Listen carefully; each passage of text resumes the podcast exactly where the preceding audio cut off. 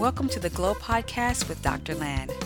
Our purpose is to inspire and equip you to live a purposeful and maximized life that makes a glowing difference in your world to God's glory. For more inspiring content from Dr. Land, visit our website at www.pastorland.com and follow at Pastor Land on Instagram, Twitter, and Facebook. Now let's listen in and be inspired.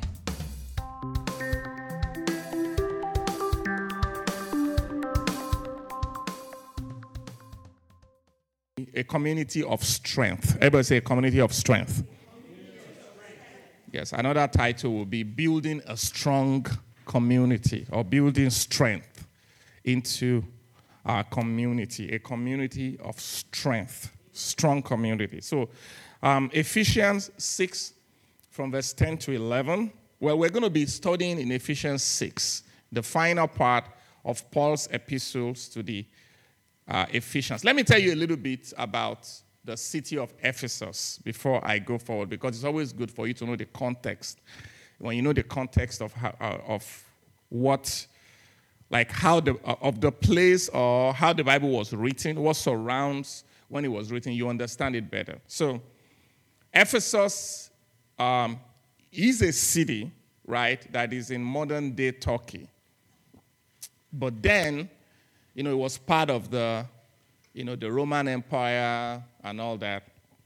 So Paul, remember, Paul was preaching all around, preaching in Ephesus, and also preaching all around the area, you know, and then, you know, Ephesus was one of those places where Paul um, established a church. Now, Ephesus was a very, very, it's a city that was known uh, very much for idolatry before the church came there. So a lot of people in Ephesus worshipped a goddess um, that is called, uh, the name of the goddess is Artemis. Uh, it's also called Diana. So that was the, you know, the, the religion of the Ephesians then. So some of them now became believers, right? They became believers, and then, you know, when you become a believer, uh, you know that when you give your heart to Jesus, you become a believer, your spirit gets transformed. Isn't that true? But your mind is not necessarily transformed immediately. So you bring some of the things that you had outside, you still bring it into the church. Are you following?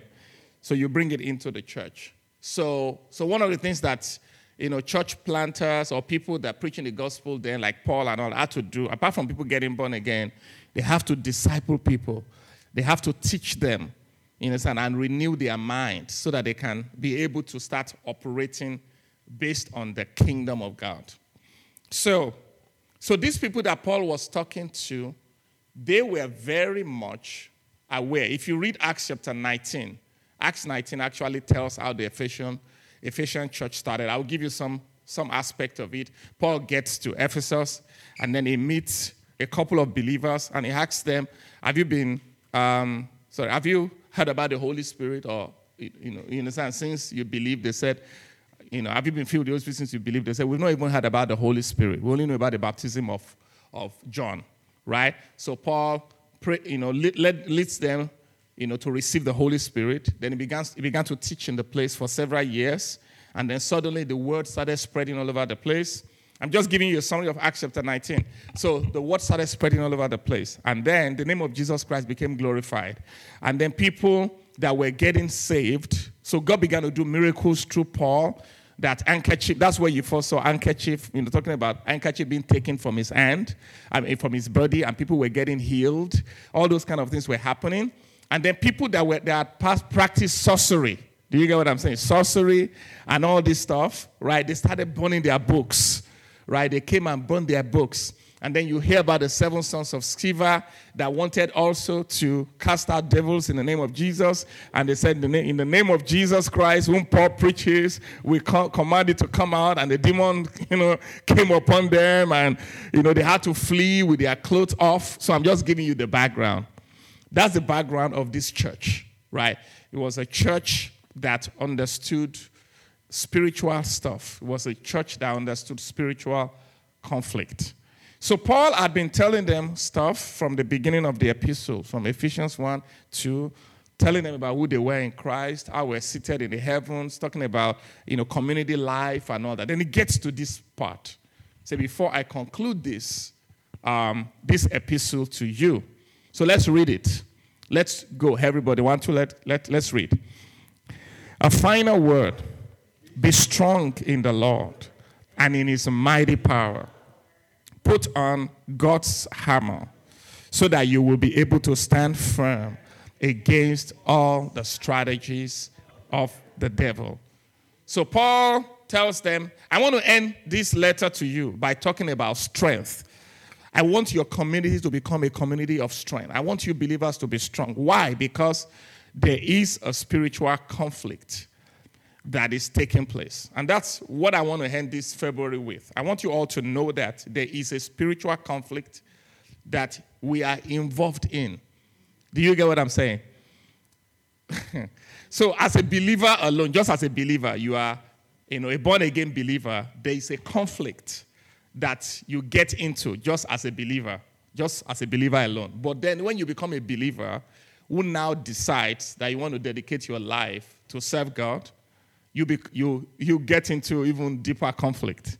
Then when you're a believer who says, I want to start, be part of starting a church, you get what I'm saying? Because the devil does not want churches to be started, does not want life-giving communities to be started. So I'm just trying to tell you that there is actually there's a conflict going on. So we got to develop supernatural strength or spiritual strength. Okay, are we ready? So I'm going to be talking just based on four points, four main points today. And the first one is the call for a strong community. That's my first point. The call for a strong community. Everybody say the call, the call. for a strong community. So that's the first thing Paul did in that episode. Lord, I just thank you because as I speak your word today, as I go right ahead to speak your word, I thank you for your grace to be able to communicate it clearly. I take authority over every distraction. I declare in the name of Jesus that this atmosphere is conducive for what you intend to do here. Holy Spirit, we just yield ourselves to you and we just open up to you. Thank you for communicating your will. I bind every opposing force now in the name of Jesus. Say, stop in your operations and desist in your maneuvers. Thank you, Lord, because your word has a free course. In Jesus' name. Amen. So the first one is the call for a strong community. Everybody say the call for a strong community. So that's from Ephesians 6, from verse 10 to 11. It says, A final word be strong in the Lord and in his mighty power. Put on all of God's armor so that you will be able to stand firm against all the strategies of the devil. A call for a strong community. So when we look at that passage, um, that passage, you know, Ephesians 6 10 to 11, there are three things I want us to notice from there. The first thing uh, there is the necessity of strength. Everybody say the necessity of strength. So look at it. Paul says, he says here, he says, be strong. So he wasn't, he wasn't suggesting that we should be strong. He was commanding it. It was a command. He was saying, you got to be strong. You can't be weak. You have to be strong and not weak. Amen. So, in other words, you cannot afford to be a weak believer, and we cannot afford to be a weak community. We have to be a strong community. Now, another, another thing from, the, from that necessity of, of, of strength there is the fact that Paul is implying that it is possible to be a weak, sorry, a weak believer.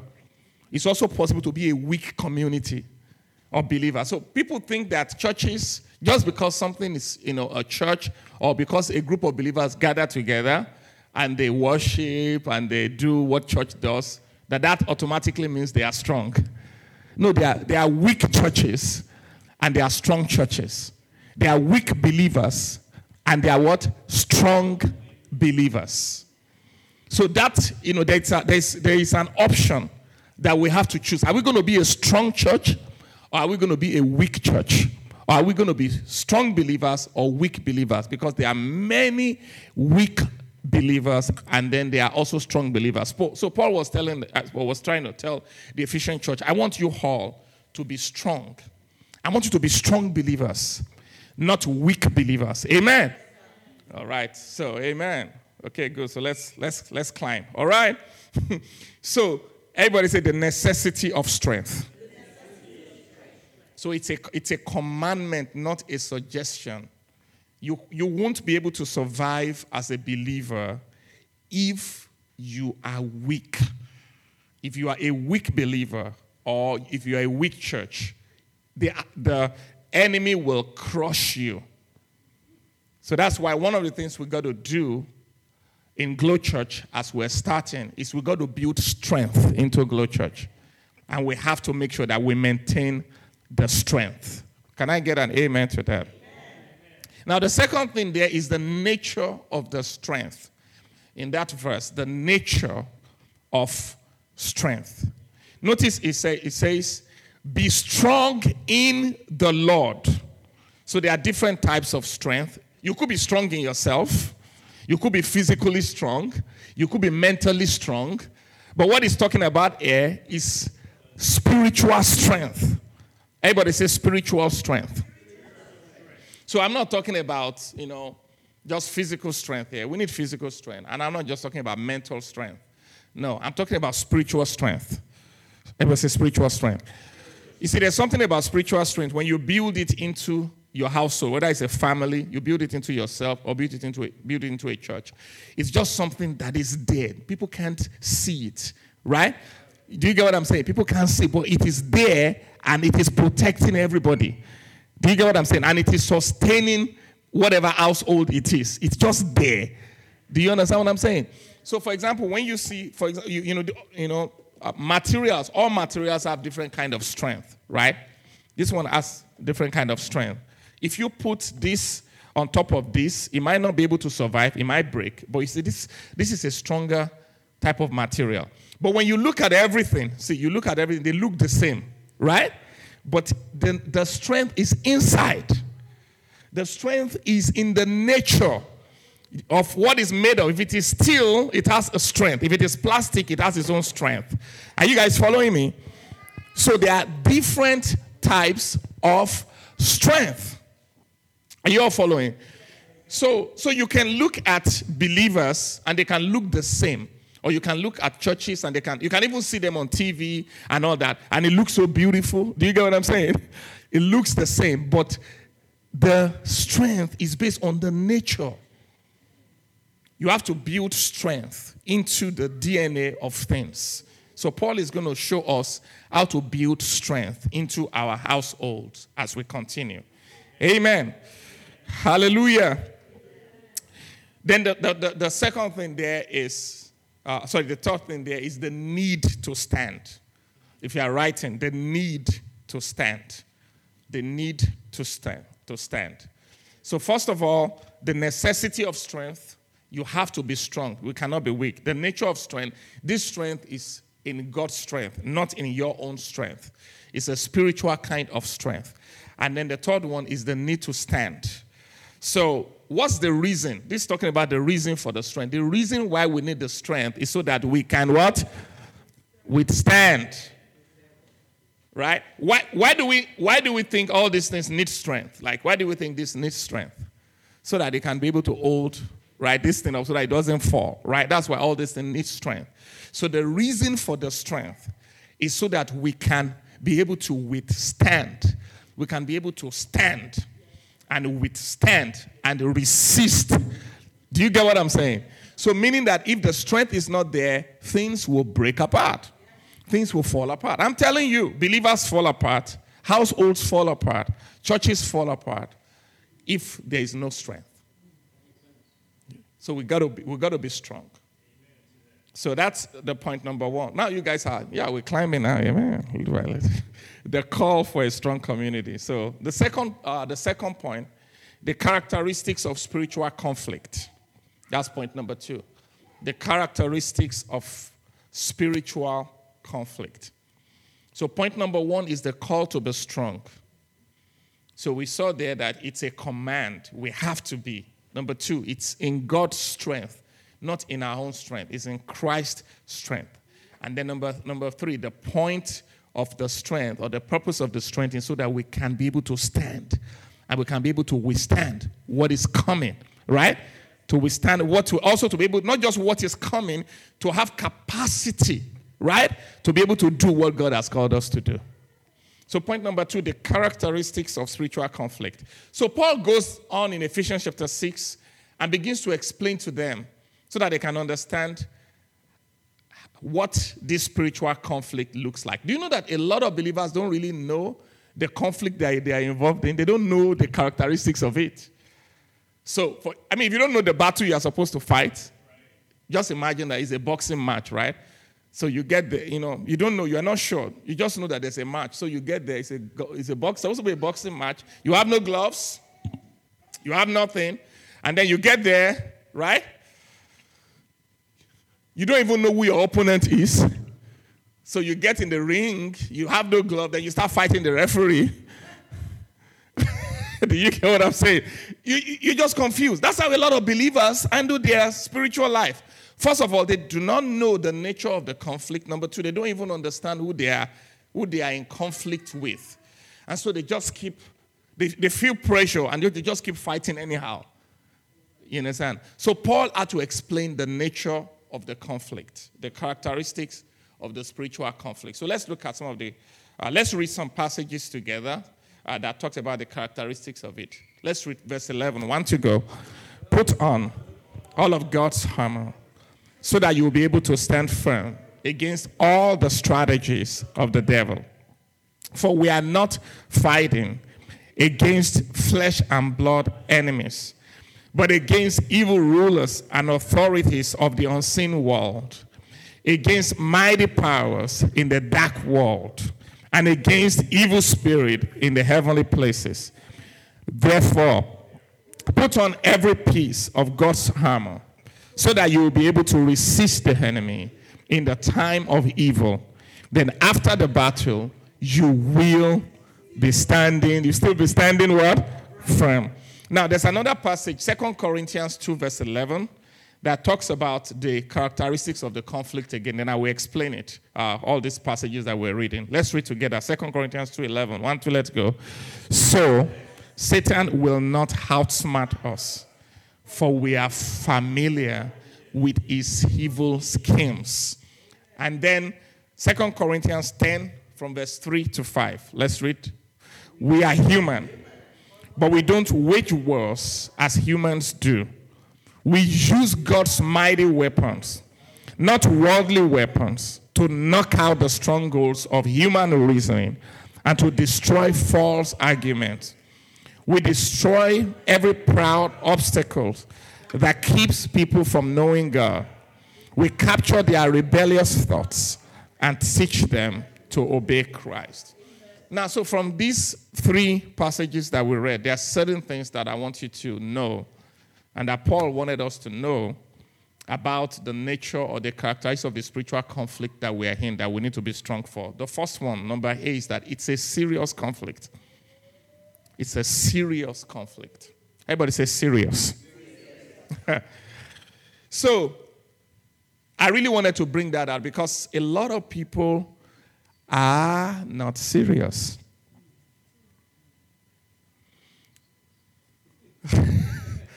no, no, because they do not know that they're in a battlefield.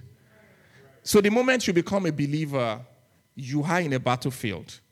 Look, anyway, sorry, if you are a human being, you are in a battlefield. The only problem is that if you are just a human being, natural, you don't have God, you are just a pawn in there. You're in the pocket of the devil, so he can do whatever he wants to do. You're a pawn, you know, in chess, right? But the moment you become a believer, right, you become a threat to the devil. So, one of the first things he would do to you as a believer is to keep you from knowing who you are so that you continue to be a pawn. But the moment you start to learn who you are, right, and then you start becoming fruitful or useful as a believer, you become a more serious threat to the kingdom of darkness. You know, Paul told those demons, I mean, sorry, those demons told the sons of Sceva, he said, Jesus I know, Paul I know, but who are you? So meaning that the devil actually knows people. They know. Do you get what I'm saying? They know people. They know the strength and capacities of people. They know. They, they, I know. I know. I know Jesus, right? I know Paul. I see what he's doing. But you, who are you? Talking to those people, right? Because they didn't. They, they, they were not in relationship with God. So these devils, demons, the devil, whatever, they know people, and then you know they they can see. You understand the you know, the, the, the, the, the, the position or the strength of people. Do you understand what I'm saying? So I want you to know that this is a serious conflict. The stakes are high. The stakes are high. What are the stakes? What are some of the stakes of this conflict? First of all, number one stake is, first of all, the maintenance of your own spiritual vibrancy. I can tell you that the moment you leave this place, there's going to be, you know, I mean, basically you know it, then something begins to happen to get you out of spiritual vibrancy so that you become weak. Number two, some of the stakes of this battle is your, the fulfillment of your purpose on the earth. For you to fulfill your purpose on this earth, you have to take this seriously, or you end up not fulfilling it. Some other stakes there are people that are underneath, there are people that are underneath your protection. Like I'm talking about if you have children, you have spiritual children, you have do you get what I'm saying? They are those those people are also at stake. Then there you know, everybody has some people attached to their destinies. There are some people that are waiting for you to win. Do you get what I'm saying? To walk in victory so that they can also be able to walk in victory. Every conflict that you are going through right now, right, there's somebody who is going to need your victory when you overcome it. So for some of you, it's hundreds of people. For some people, it's thousands of people. For some people, it's millions of people. For some people, it's people in, in one sphere uh, you know, for, not, for some, I mean, we talk about the heart and entertainment sphere, the business sphere, the church sphere, the media sphere. We talked about uh, the educational sphere, the science science sphere, the family sphere, the government sphere. In other words, there are people waiting in all these spheres that are waiting for your victory. You know, I, I think I was sharing with someone and I said, what makes your, what makes your messages powerful? It's not just by, by, by just teaching sermons. No, what makes messages powerful is what you have touched and handled, victories that you have won. Because you cannot give what you don't have, right? Paul says, Such as I have, I give to you. It's, it's that victory. When you are talking, it's that thing that is transferring to people, not just the words that you are speaking. It's who you are that is transferred. Do you get what I'm saying? So that is why we have to take this very seriously. It's a serious conflict. In a sense, it's like a, a, soldier that is deployed to a war zone. Let's say you're deployed to Ukraine right now and you are fighting. And then while the bombs are flying and everything is flying, you're just, you know, playing like you used to play before in peacetime. Do you get what I'm saying? Just doing everything you want to do. What's going to happen? That soldier is going to be a casualty. You don't want to be a casualty. You have to be serious. Everybody says it's a serious conflict. Yeah. Number, two, number two, no, be there. It's a spiritual conflict. It's a spiritual conflict. It's a serious conflict, that's one. Because the word that Paul used in that place, you know, that word wrestle, you know, that's why that's where it got serious from. That word will wrestle not. It's, you know, wrestling is, you know, there are some sports that you play that you are far off, right? Wrestling is close combat. Do you get what I'm saying? Like, it's serious. Do you get what I'm saying? It's something, so that's the word he used there. We wrestle not do you get what I'm saying? So there's a wrestling that is taking place. There's a wrestling that you are doing for your destiny. There's a wrestling that we're doing for the church. There's a wrestling that we're doing for people that needs to be saved. There's a wrestling and there's, uh, there, there are stakes and the stakes are high.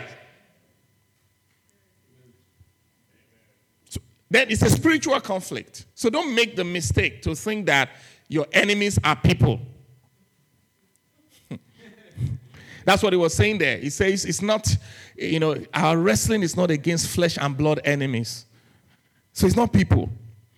Do you get what I'm saying? It's not people. Now, the devil, what the devil does is that he can use people, he can inspire people, but you always need to go to see beyond the people and see what is behind them. Do you get what I'm saying? You see, there's, there are some things you can do by convincing people by uh, oh yes. Even for a church there are many things that we can we can get some things done by you know talking to people and all that. But if you really want what you want to do with people to be effective you have to go and disengage the spirit that is operating behind the scene. Sometimes you just stop conversation with people and you get into conversation with god. Are you following me like you just stop and say, No, I'm not talking to any human. You know, as a, as a, as a pastor, even as, you know, that, you know, many times in the, in the history of the church that, you know, I've got into some point when some things are happening and all that, and then you're, you're talking. So what happens is that you talk to one person, and you, it seems as if it is solved. Then you just see the thing rise up in another person. And then you see it. Oh, yes, okay. I'm not talking to people anymore. then you go in your room or in your, in your space of prayer and you deal you address the spirit behind it and you say you stop in your operations. You understand? You, you, you deal with the spirit behind it and then you just start seeing people straightening up. Are you following? So i want you to know that this is a spiritual conflict. This is not a this is not a physical conflict. This is not a conflict that you are going to be fighting with people or trying to use natural weapons right we use spiritual weapons in this conflict. It's a spiritual conflict. Amen. Do you get it? We are confronting evil forces that hate God and that manipulate people and circumstances. That's what we're doing. So I want to make sure that I'm applying it, you know, to our lives and to our community of faith. So as a, one of the, as you'll see later, one of the one of the things I'm so grateful for in Glow Church, right, that I'm so grateful for is this practice of early morning prayers that we do. You guys don't know. That's one of the, one of the ways that strength is being built into the community. It's, that's one of the ways that it's being, it's being built in the community. And you, you will see. Paul is going to tell you how to build strength into the community in a moment. Right? It's, those things are doing something. And also, those things are resolving spiritual, they are resolving things spiritually so that physically you when you start addressing things physically or with people you are addressing it without the influence of that negative force. So it's a spiritual conflict. Did you all get did you all get that? Number c is a strategic conflict. This is very important. I'm going to share something with you. It's a strategic conflict. What do i mean by a strategic conflict? Look at what paul said there. He said uses a particular word there um, it says, um, put on the, all of God's armor so that you will be able to stand firm against all the strategies of the devil. Everybody say strategies. Now, so let me let me let everybody relax. Look at me now. Let, let, me let me tell you something about the devil so that you don't become scared of him. So when Jesus went to the cross of Calvary, right? Something took place. Before Jesus, right? Before Jesus came, the, the devil had free rein to just do whatever I wanted to do on this earth. He had unfettered reign. Why? Because Adam had given unto him the dominion and all that, so he could do whatever I want to do. But Jesus, so when Jesus Christ came and the devil noticed Jesus, he tempted him with a similar temptation that he gave to Adam. You know the temptations in Matthew chapter 4, all those temptations. But Jesus Christ overcame those temptations. In one of the temptations, the devil said, All the kingdoms of this world have been delivered to me, and I will give it to whomever I want. So, meaning that one of the authority the devil had was, to, as the God of this world, to allow territories to be given to those that he wanted them to have it. And you guys can, you guys will understand right now that many territories are being controlled by the devil. You got many, many on this earth right now. Many of those spheres that I talked about being controlled by the devil. So when believers go in there, we're going in there like, how do I say, like we're playing in, not at, in home territory. It's like we're playing in away territory. I mean, just think about our public schools right now. It's like kids, you send your kids to public school, even to schools, even private school. You send your kids there. It's like you are sending them to foreign territory where the people that are teaching them, everybody, they have an agenda and they're operating by a particular spirit. And that spirit has given them an assignment, even though they don't know, an assignment to disciple your kids differently from the way you are discipling them at home. Are you guys following me? If you have kids, you know that when you know we have kids and we talk with them, uh, like what are they, you know, what are they teaching? What are they learning? The atmosphere that they are in. It's like you are sending them to enemy territory. Even those of you that you are you, you walk, you go to work and all that, it's like you just entered into enemy territory. It's like there are people there. You sit in your living room, you turn on the TV, it's like the enemy territory broadcasting to you. You get on the internet. Do you get what I'm saying? It's like the enemy territory coming to you. So basically, you're operating in enemy territory. And they have a serious agenda. They hate God. Are you following? They hate God, and they want to make sure that the plans of God do not work, that these plans of, uh, the plans of God are stopped. So you just find out every day you leave church. Oh, thank God. I mean, I pity those who don't go to church. Because what it means is that you are living where? In enemy territory all the time. At least when you come to church, right? you come to friendly territory. The other thing that you got to make your home friendly territory. That moment you get into your home like this, do you get what I'm saying? you know that you are what? you, are in a, you are in a safe, safe zone. Do you get what I'm saying? I was, you know, I was going to bed yesterday, and as I was just going to bed, I, I just saw, you know, I just saw this picture. I saw angels all around our house. Amen. And then I just slept. Yeah, nothing can penetrate it. Nothing can penetrate it. Do you understand what I'm saying? And that is true. That is that is the truth. Even if, if you come into the house if you come into that house, something will happen to you. You understand? That you will take from that place. It's, it's not foreign territory, it's home territory. Amen. For the kingdom of God. It's a place that is saturated with worship, that is saturated with prayer. Do you get what I'm saying? So, you understand? And they, that God is invited to come and be there in every room and to be all around it. Amen. You know, sometimes I do physical things to illustrate it. So in our, in our yard, I took, you know, all these, um, what they call LED stuff. So I got ones that look like fire. You know, he said it will surround you like a wall of fire. So when you come at night, you see fire burning all around the place. like, it looks like a real fire. But in my mind, what I'm seeing is the fire of God surrounding the place. Are you following? So I'm just trying to tell you that many times we find ourselves in hostile territory. We live in hostile territory. We need communities of faith. We need to make our homes households of faith and to come in the household of it so that we can be in what? In home territory. Oh, are you all following me? Are you getting it? Okay, it looks like we know we are now cruising. Amen. So now, but what I want to say about strategic conflict is this. So you need to understand the, na- you know, the, the nature of the conflict. It is not, so the devil that we're talking about is not the devil that is all powerful. It cannot compare with God. It's not like God is like this and the devil is the exact opposite. No, the devil is a created being that was created by God. It's an angel. It's not the same power. What is the power of the devil. What is the power of the devil? What is the power? Jesus disarmed him of his authority over the earth, right? When he went to the cross. But what the only thing that the devil has remaining is what is called the power of deception. Tricks. The lies, right? Um, Shirley, you're a Greek scholar, right? I don't know if you know it. You know, I know. I know Greek was tough, right?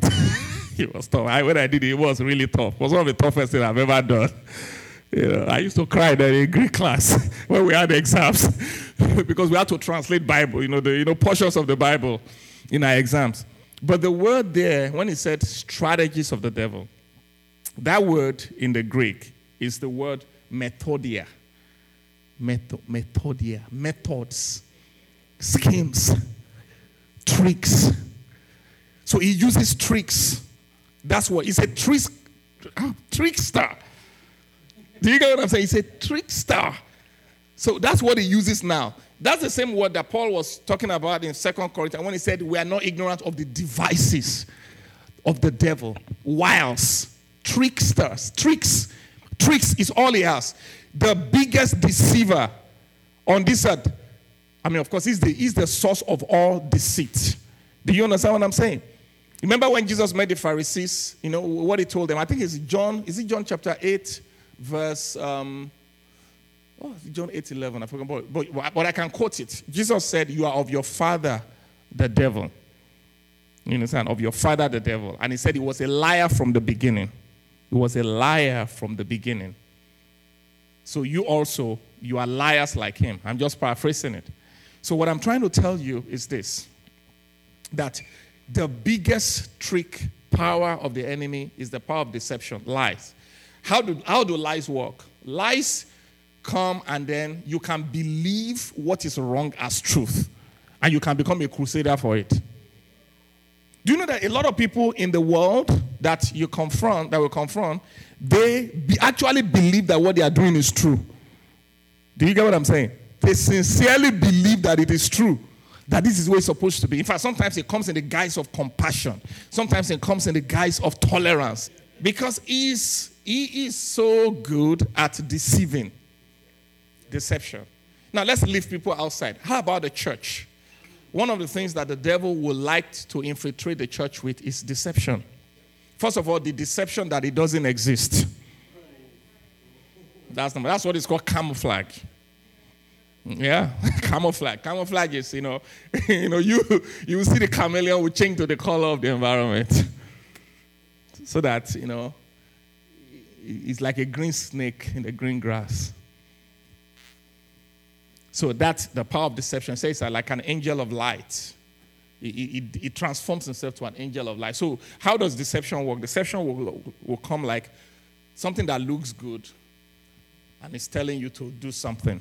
And you look at it, looks so good. It could be a good looking person. It could be good, good looking guy or good looking lady or something, you know, telling you, it could be somebody that, somebody that looks so spiritual or wealthy. Do you get what I'm saying? and he said, you know, and I said, wow, this is nice. Or even, you know, somebody that is doing a lot of good stuff and the person is talking. Do you get what I'm saying? And you'd be like, you know, if this person can be doing all good stuff, you know, this might be true. That is how it works. Deception. Deception. Woo! So that's why I said it's a strategic conflict. How do you fight deception? Everybody, how do you fight it? With what? With truth. So you see, you begin to see how the strength is going to come. And I'm going to show you now, you know, the component of the strength. You know, but I want to know that it's a strategic conflict. The final one there, it's a standoff contest.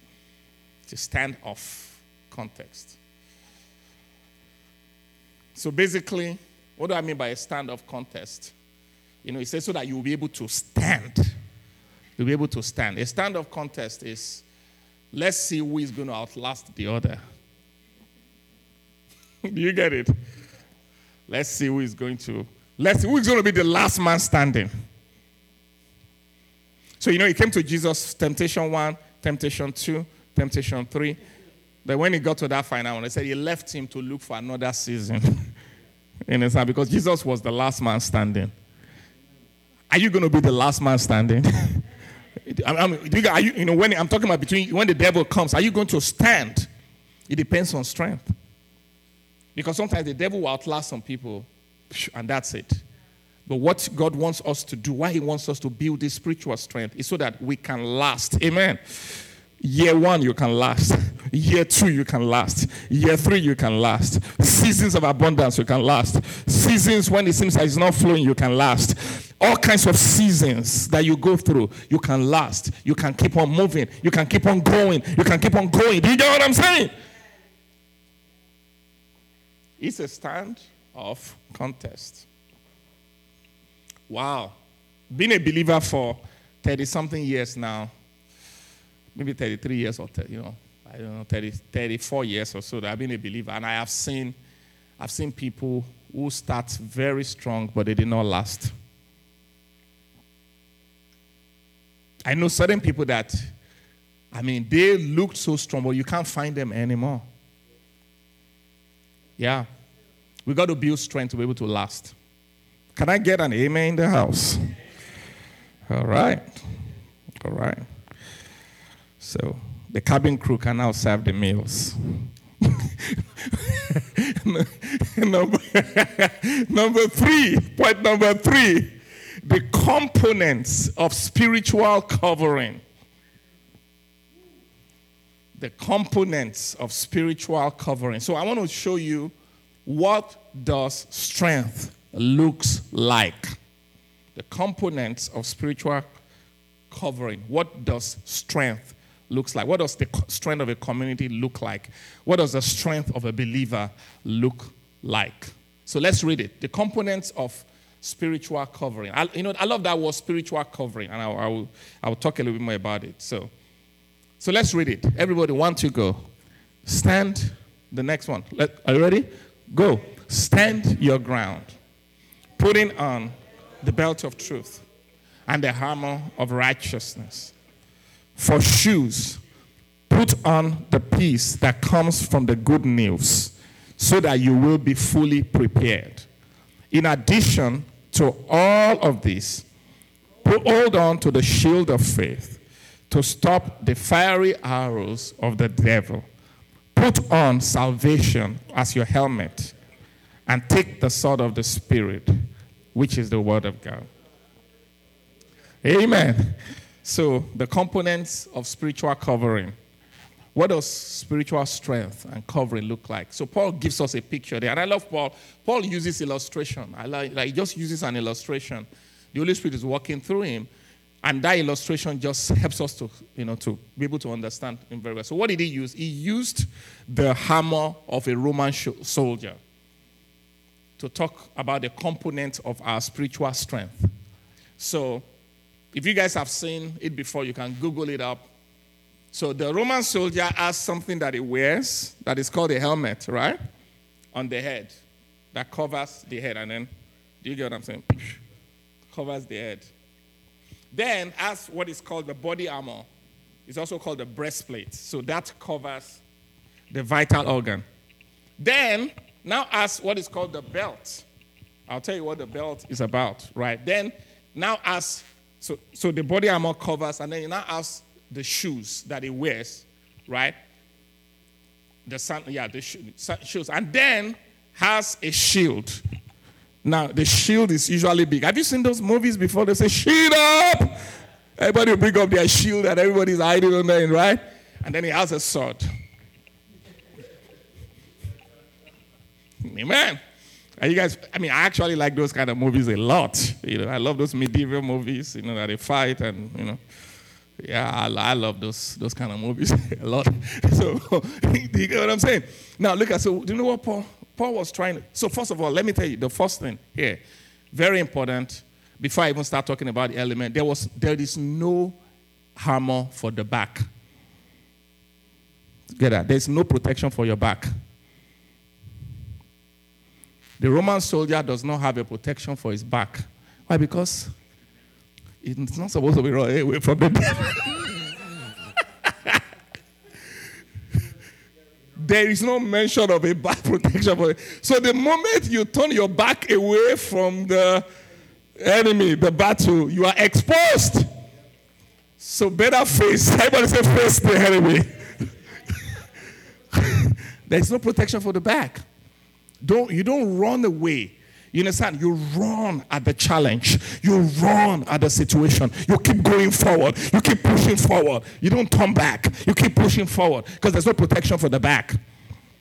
That's the first thing that I want you to get. So always be pushing. Always be moving forward in the spirit.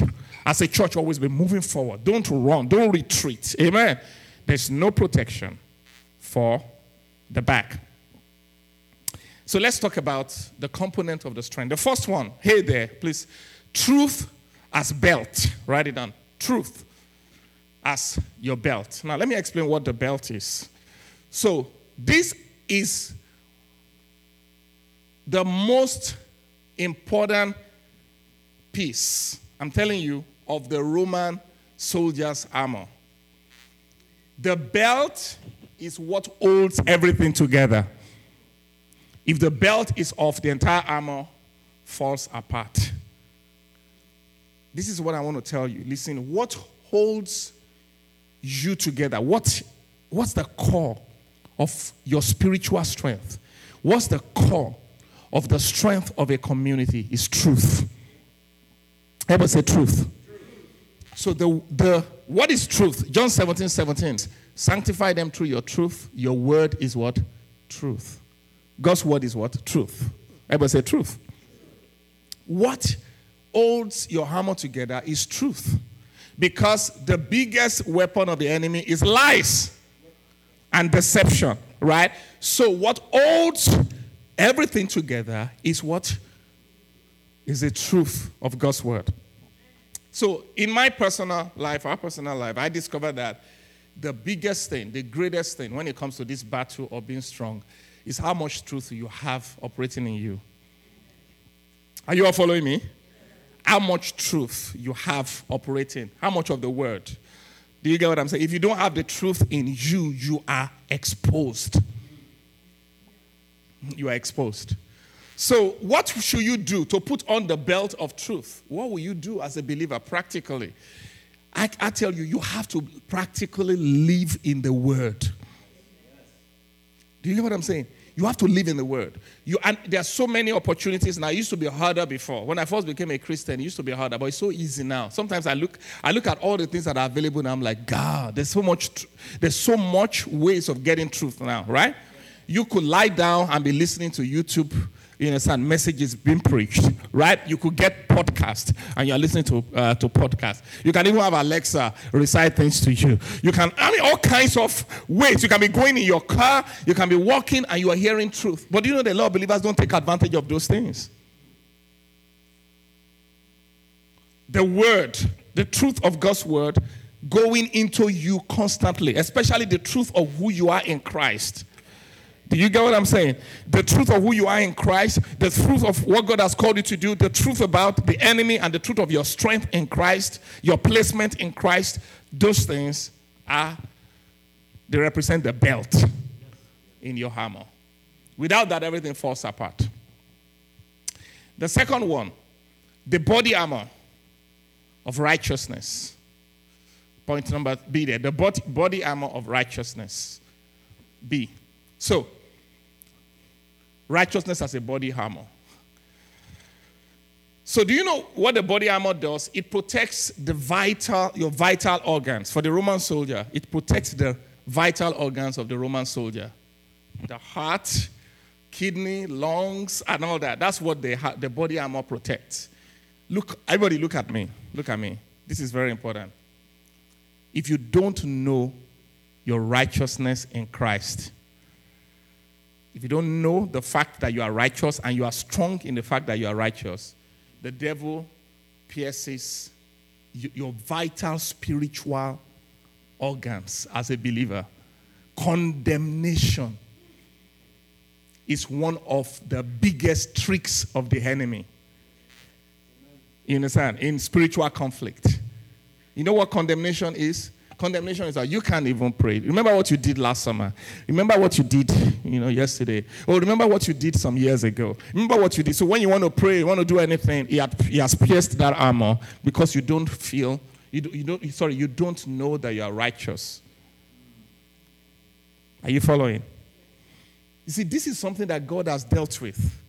The way he dealt with it is that he made sure that your righteousness is not going to be based on what you do but based on what he has done. I'm going to say something that some of you might say is controversial, but if you go and study, there's nothing that I can do in this earth that can take away my righteousness any longer. Yeah, come and talk to me afterward. there's nothing. I can lose a sense of it. Do you get what I'm saying? Like a sense of the righteousness, right? But my righteousness itself is a state. Do you get what I'm saying? So, righteousness is a state like you being a US citizen. Do you get what I'm saying? Like you being a US citizen. A US citizen, it's a state. Do you get what I'm saying? So, the only way you can lose your US citizen if you are born here, the only way you can use it is to renounce it. That's the only way. You say, I don't want to be a US citizen anymore.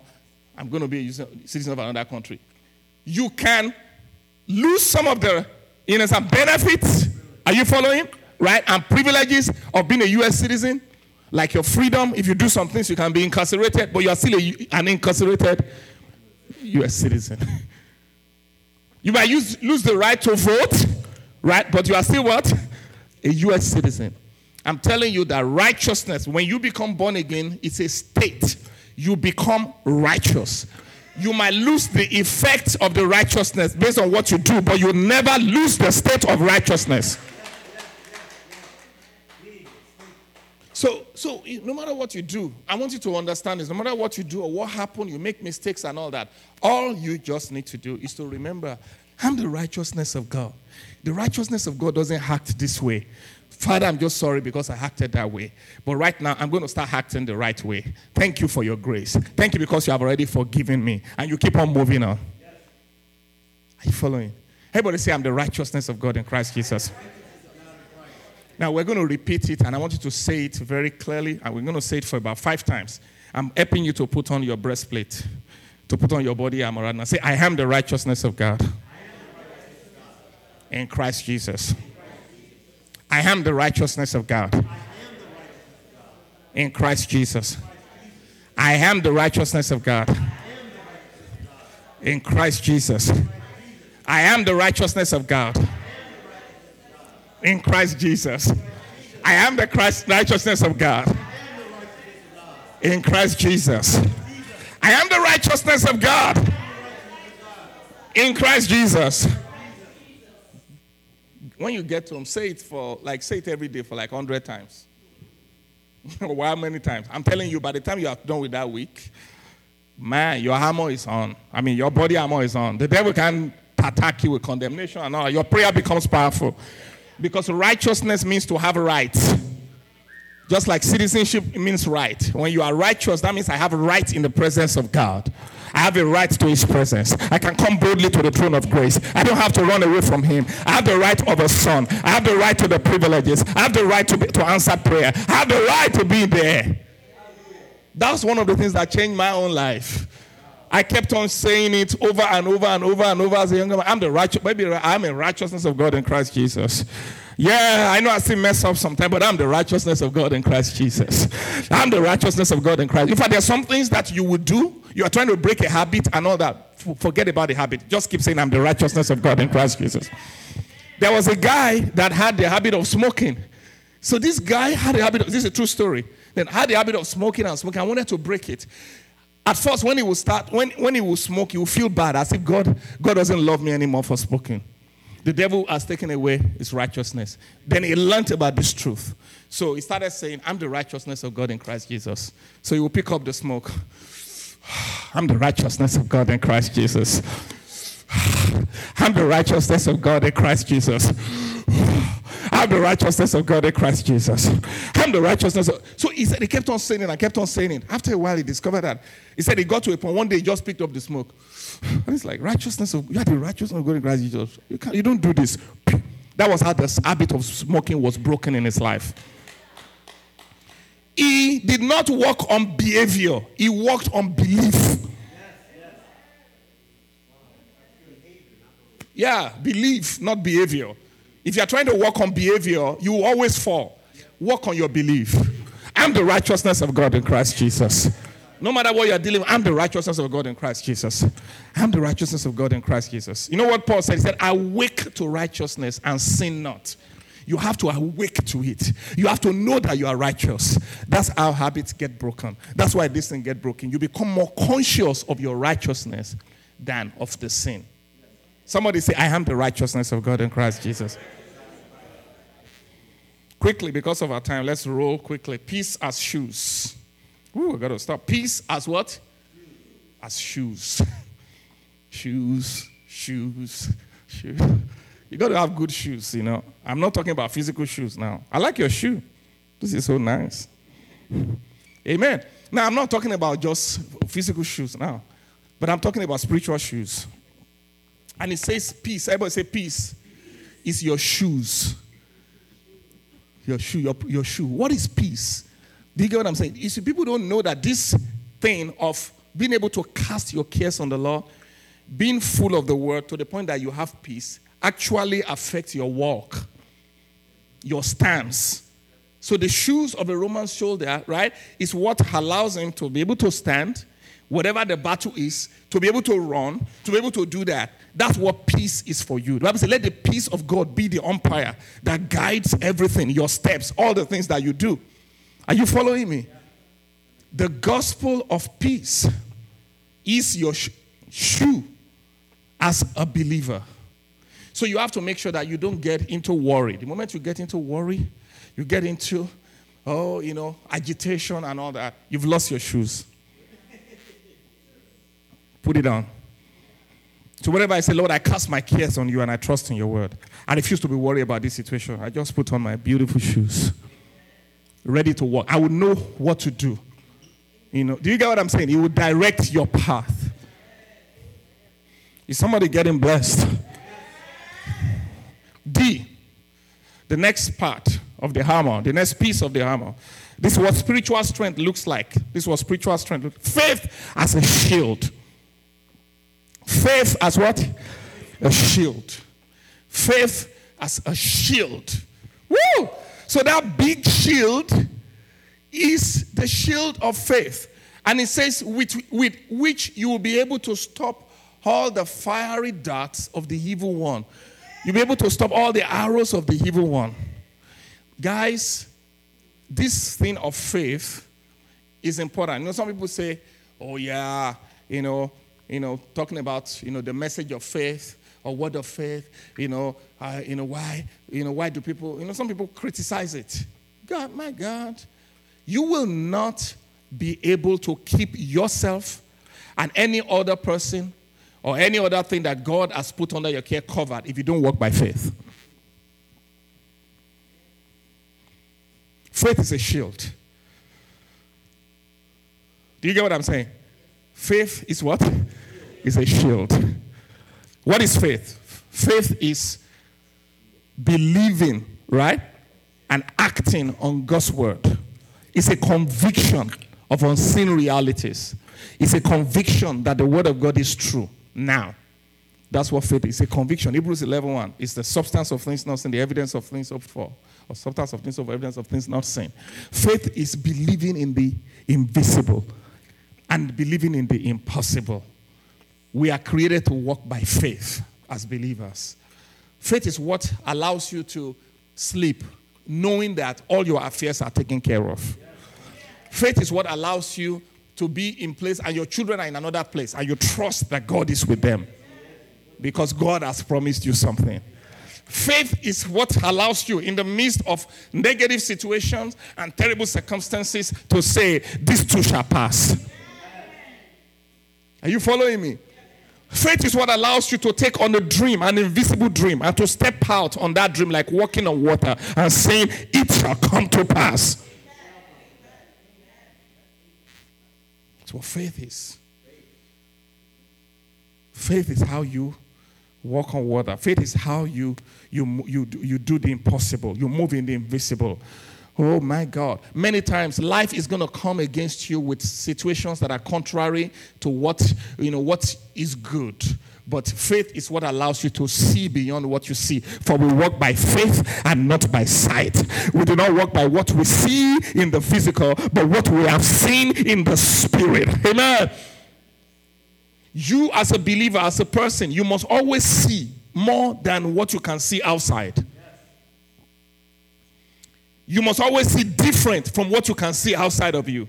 You must always see more than what you can see outside of you. Amen. And then you walk based on that. You rejoice based on that. That is your shield. And then the final one there. The only offensive weapon that we have here, he, the sword, the spoken word of God as a sword, the sword of the Spirit. Now, I distinguished it by saying the spoken word of God there because it's not talking about the word that you have in the Bible, that you have on your phone. That's not a sword. The word used in this place is rhema, the rhema. That's the Greek, the rhema of the Spirit. Amen. How the rema, you know, the rhema, the word. The spoken, everybody say the spoken word. in other words, the word of God that is applicable to a particular situation or a particular circumstances at the t- circumstance at the time. That's the sword. You following? That you, you, you, you, you, you, you receive and you speak it out. And you will see the final point. You will see that. Watch, guys. So you see, this is the these are the component of strength. Let's quickly release it. Uh, sorry, sorry, repeat it. One to go. Truth as a belt. Righteousness as a peace faith. Now, so where, how do you use this weapon? That's my final point. Go to my final point. How do you use this weapon? The call for a supplicating community. The call for what? A supplicating community. So, you put on the armor, you have the sword in your hand.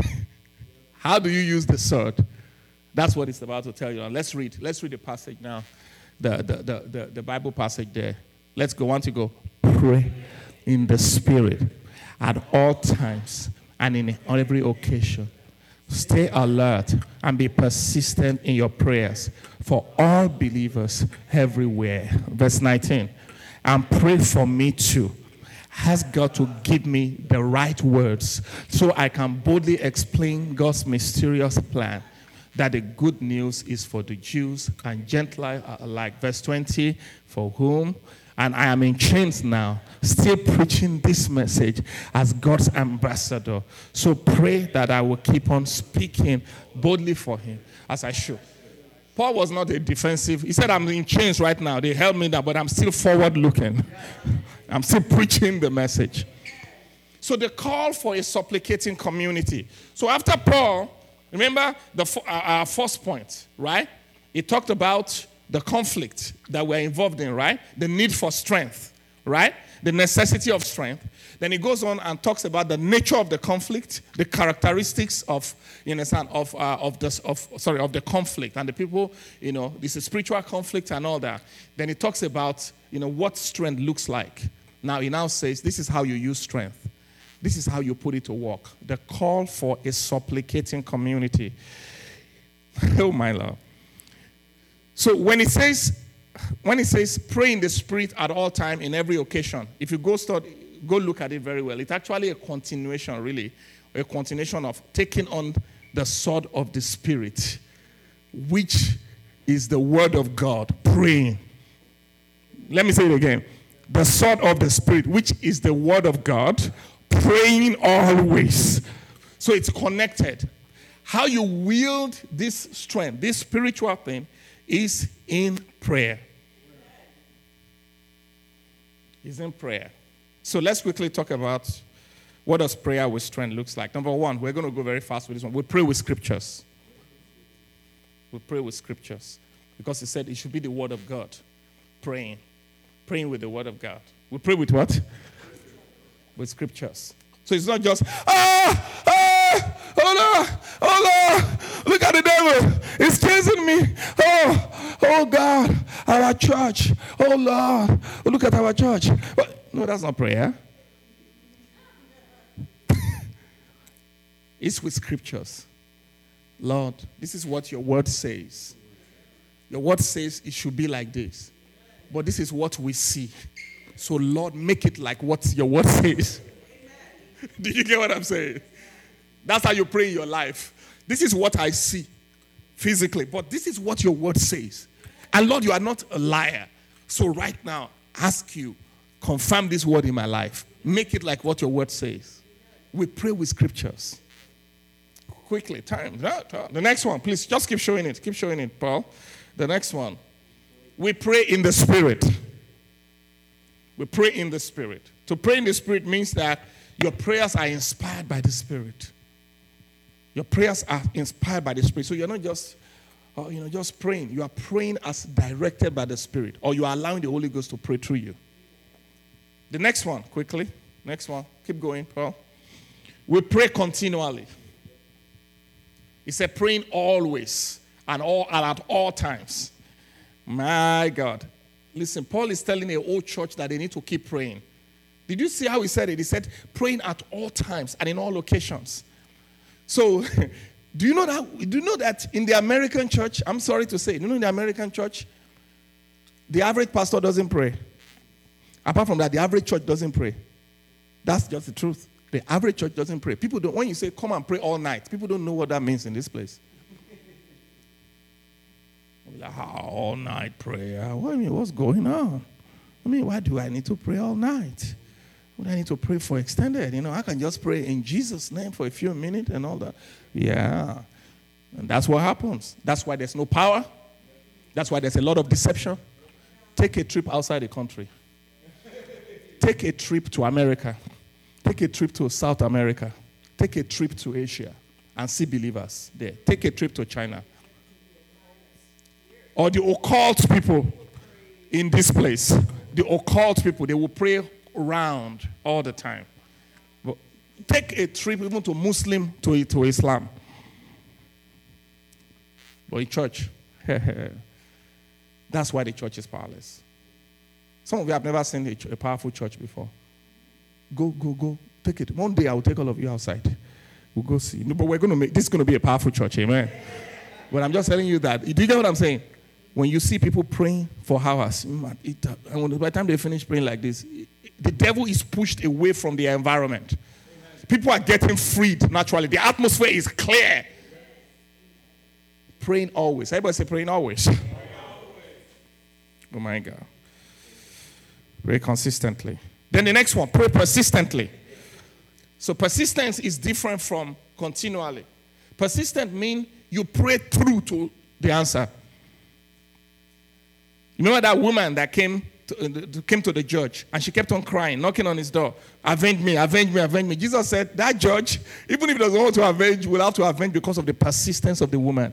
Praying persistently is that so you take an issue, you take up an issue. For example, somebody in this place says, I want to take up the issue of the establishment of the children's church of Glow Church and the youth. That person takes that, find all the scriptures, and keep praying it, and keep praying it, and keep praying it. And the person will not stop until the children's church is established and children are being touched. That's what persistent prayer means. Do you get what I'm saying? Somebody says, I am going to pray the best, hold on, the best choir that when they sing, the Spirit of God will flow all over the entire Evanston. Do you know, have you heard of Brooklyn Tabernacle Choir before? That was what the pastor was doing, and the people they were praying. They prayed. They, they had a lot of problems, so he kept on praying. Praying. It's a book called um, what's in the title of that book again? Fresh Wind, Fresh Fire. And they just kept on praying until people started coming and joining the choir. We listen to their music now all over the place, but that was the root of it. Somebody just takes it up. This is what it means to establish you. I'm going to deal with that. Somebody says, you know what? The outreach to non believers in the church, to people who have no faith. I am going to take this one up and I'm going to pray scriptures until that happens. And you stay till the end until you start seeing it. That's what persistent prayer is. Pray for believers. Everybody needs to be covered. He said, praying for all the saints. Remember in the scripture we read, he said, praying for all of them, all believers everywhere. We need to cover members of the household. We need to cover other churches. Do you get what I'm saying? And then the next one, pray for ministry leaders. Paul said, pray for me as I'm standing here in the front lines. You understand? Pray for me. We need to cover our pastors. Many, many, many people criticize other believers, other leaders more than they pray for them. One of my rules is that if I have not prayed for somebody, I have no right to criticize them. Yep. So people say, This person did whatever. Have I ever prayed for this person? I have not. Pray for. And then finally, pray specifics. You know, Paul said, Paul gave them specific things. He said, Pray for me this way, that utterance will be given to me, and all that. Pray specifics. So let's go to uh, ABC. ABC. What, are, what should be your next steps, your takeaway from this message? What's your takeaway from this message? A, B, C. Amen. the first one, hammer up. Everybody say hammer up. That's A. Hammer up. Put it on. Every day, every time. Hammer up. And then B. Beware. Now, the word beware there means be aware. It's shortened for what? Be aware. You know, Paul said, be alert. Be alert. Be alert. You are in a spiritual warfare. You know, be serious about this stuff. Do you get what I'm saying? Be aware. In your house, when something begins to happen, you know, you begin to argue that. Be aware. There's a spiritual thing and get there. In your life, you understand? Be aware. Be aware of what is happening. Be, be sensitive. Do you get what I'm saying? Be sensitive. Hammer up. Be sensitive. And then see, call. Call there means get into prayer. Get into prayer individually and get into prayer with the body. And let's build strength. Amen. Amen. Did you receive something? Now you can help me. You you you enjoying it. I can see. you can play something now. Did you receive something? Yes. Come on, let's rise up on our feet. Say, we are a strong body. No, I want you to say boldly. Say, we are a strong body. Because we will hammer up, we will be aware, and we will call. Let's say one more time. Say, we're a strong body. Because we will hammer up, we will be aware, and we will call. We will pray. We will pray the will of God. We'll pray for believers. We'll cover our children. We'll cover uh, uh, uh, you know everybody in the church. We'll cover household. We'll cover marriages. We'll cover leaders. We'll cover the youth. Prayer works. Prayer can reach where we cannot reach. So let's pray. Let's get in the spirit. Let's pray. Let's pray these things out. Let, let's depend on the help of the Holy Spirit and not on our own strength. Come on, lift your hands and just praise the Lord. Hallelujah.